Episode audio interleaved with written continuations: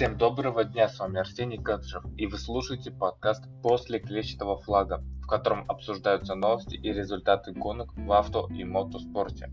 Сегодня обсудим второй этап Формулы-1, 12 этап американского суперкросса и новости MotoGP.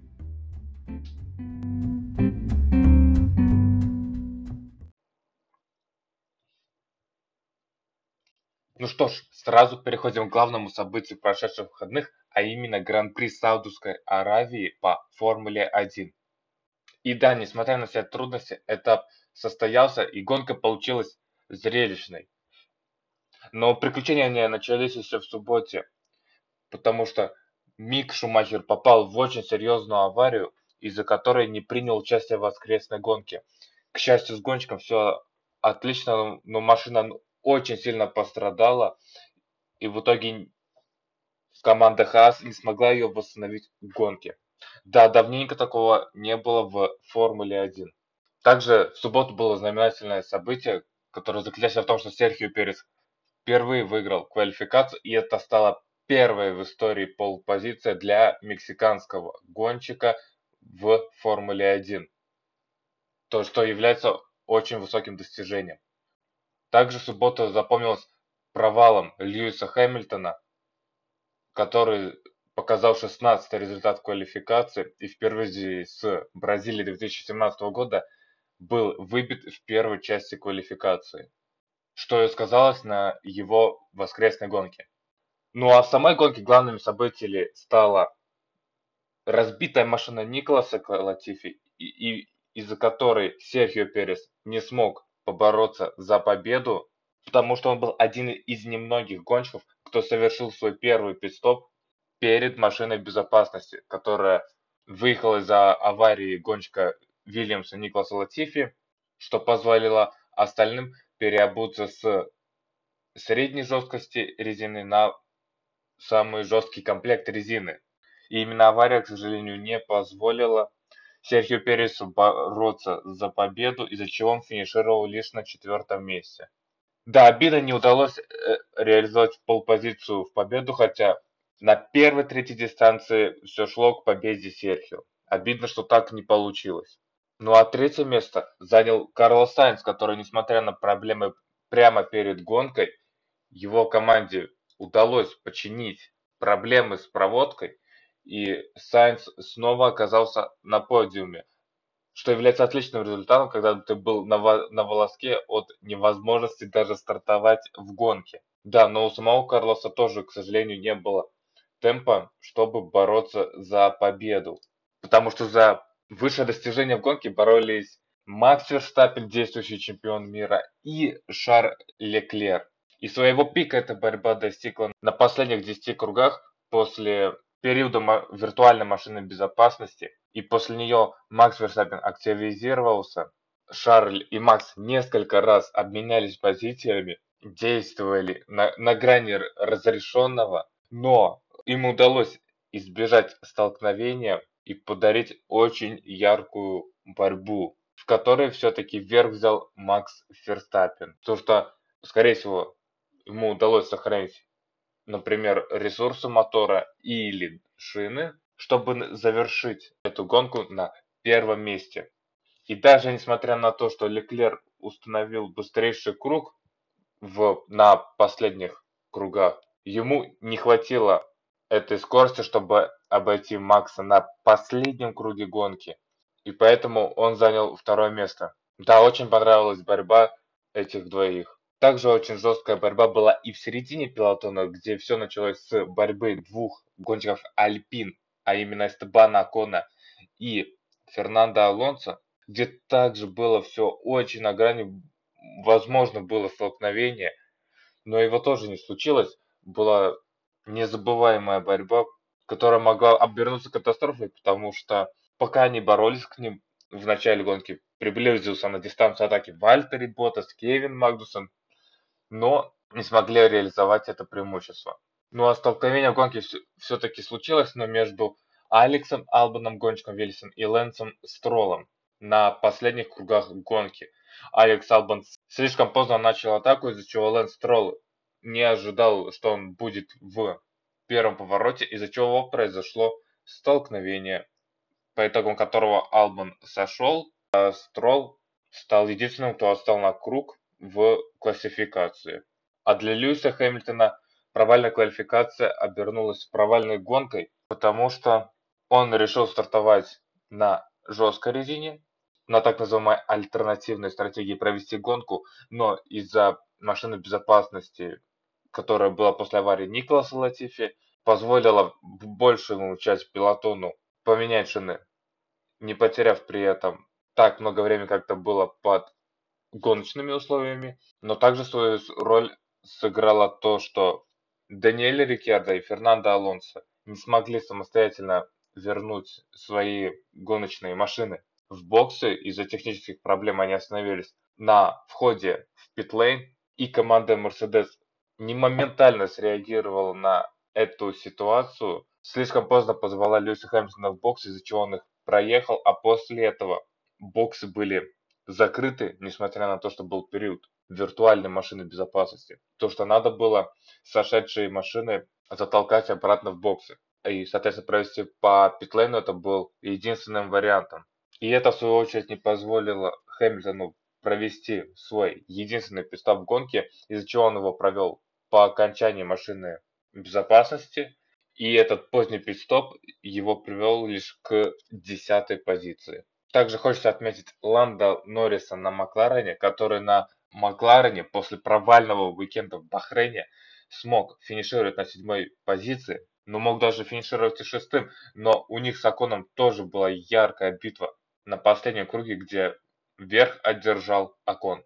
Неожиданно да, для всех сошло аж шесть гонщиков, из которых Шумахер и Цунода не смогли стартовать, а финишный флаг увидели только 13 машин. Да, редко такое увидишь в Формуле 1. Несмотря на всю сложность этой трассы и больших перегрузок, гонка получилась яркая, запоминающаяся и есть что обсудить. Ну а теперь переходим к обзору 12 этапа американского суперкросса, который прошел в Сиэтле. Но в самой гонке произошло мало запоминающихся событий, потому что, например, Чейз Сексон травмировался в квалификации и не смог участвовать в гонке. И у заводской Хонды не было ни одного представителя в основном заезде в Сиэтле. То, что, например, тот же Джастин Бреттон, который выступал на, даже на клиентской Хонде, тоже пропускал этот уикенд из-за полученного сотрясения на прошлом этапе в Индианаполисе. Также квалификация серьезный кульбит сделал Купер Веб, но он смог выступить в основном заезде и финишировать на шестой позиции, что вряд ли является его пределом мечтаний. Ну а запоминающим моментом гонки стала лишь ошибка Джастина Барша, который налетел на блок безопасности при приземлении, из-за чего он упустил второе место в гонке и финишировал пятым. Несмотря на опасность этой ситуации, сам Джастин не пострадал, и это отлично. Да, в стиле Джейсона Эндерсона в начальных гонках этого сезона Джастин Барша допустил такую ошибку. Да, к сожалению, из различных травм и проблем гонщиков значительно уменьшилось количество гонщиков, которые борются за победы и подиумы, а также представителей заводских команд который, соответственно, возглавляет такую борьбу на высшем эшелоне. И, и даже там борьба в Сиэтле не сдалась, потому что Элай Томак провел гонку в доминирующем стиле. Взял холлшот и лидировал каждый метр этой дистанции до клетчатого флага. И это ему позволило одержать уже пятую победу подряд, что является ну, очень высоким достижением наверное, никто не ожидал такого, что в первом же сезоне за Ямаху Томак сможет не только бороться за титул, но, скорее всего, его выиграет в доминирующем стиле. Кто бы мог подумать, что Элай Томак сможет так вот преобразиться и показать свои умения во всей красе. Ну а второе место занял Джейсон Эндерсон, а третье Марвин Мускен. Также фактом доминирования Элая Томика является то, что он смог обойти заводского пилота Хускварны Дина Вилсона, который финишировал на высоком седьмом месте аж на один круг, что показывает, в какой невероятной форме Элай Томак. Быстро наладить контакт с новой командой, подобрать нужные настройки и показывать высший класс. Да, борьбы за высшие места фактически не было. Но как же приятно видеть, когда гонщик такого класса наслаждается гонкой и показывает такую высокую скорость в течение всей гонки. Да, была великолепная гонка в исполнении Элая Томака. Ну а в классе 250 кубов на этот этап вернулся западный чемпионат, где победу одержал Хантер Лоуренс. Но изначально борьба за победу шла между Кристианом Крейгом и Майклом Мойзманом, где Крейг лидировал, но Майкл жестко атаковал Кристиана, и в итоге Крейг упал, а Майкл не смог реализовать лидерство и не удержал им же заданный темп в начале гонки, в итоге пропустил и Хантера Лоуренса, и Кристиана Крейга вперед и, соответственно, замкнул подиум в этой гонке. Также впервые в этом сезоне пилот заводской Ямахи Нейт Трэшер боролся за места в топ-5, но, к сожалению, он дважды упал и финишировал лишь на 11 месте, отстав даже от своего напарника на целый круг гонки.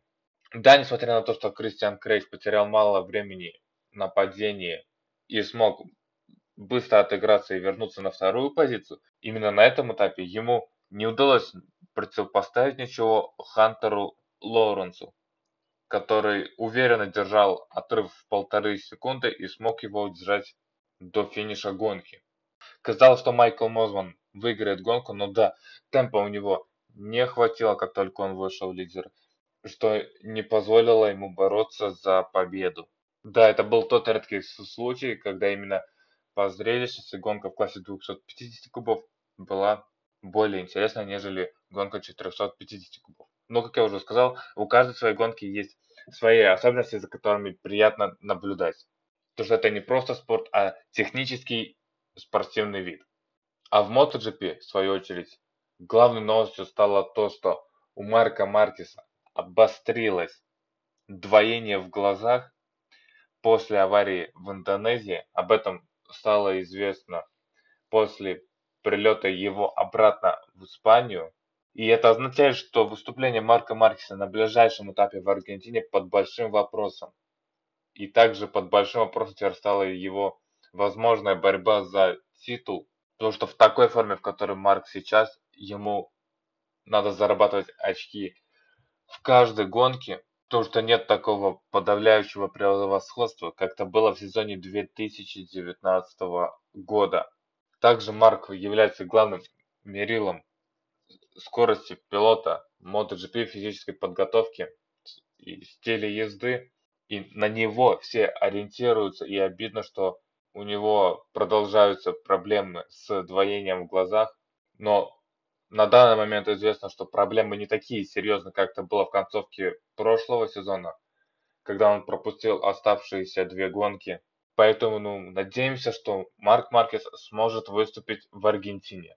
Также громким заявлением стало то, что в MotoGP с 2023 года, то есть со следующего сезона, забанят так называемый Front Right High устройство, которое позволяет регулировать дорожный просвет мотоцикла, чтобы, например, улучшить ускорение и тормозные качества мотоцикла. Это является громким событием, потому что Ducati является передовым разработчиком этой технологии, что толкает других завод... другие заводские проекты на большие затраты и увеличение скорости мотоциклов. И именно по этим причинам, чтобы не было бешеных расходов и чтобы гонки были безопасные, решили прекратить использование этого устройства со следующего года. Да, обидно Дуcati вложить столько средств в развитие и исследование такого девайса, который будет запанит со следующего года. Так ли это сильно повлияет на расходы команд и безопасность гонки, узнаем лишь только в будущем. А, а, а так, можно сказать, к сожалению, новая технология, которая недавно дебютировала в MotoGP, к сожалению, будет запрещена.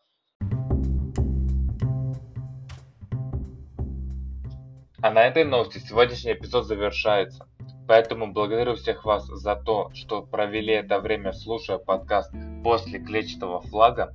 Если вам понравился этот выпуск, оцените, пожалуйста, его, поделитесь им с друзьями и встретимся с вами на следующей неделе после взмаха клетчатым флагом.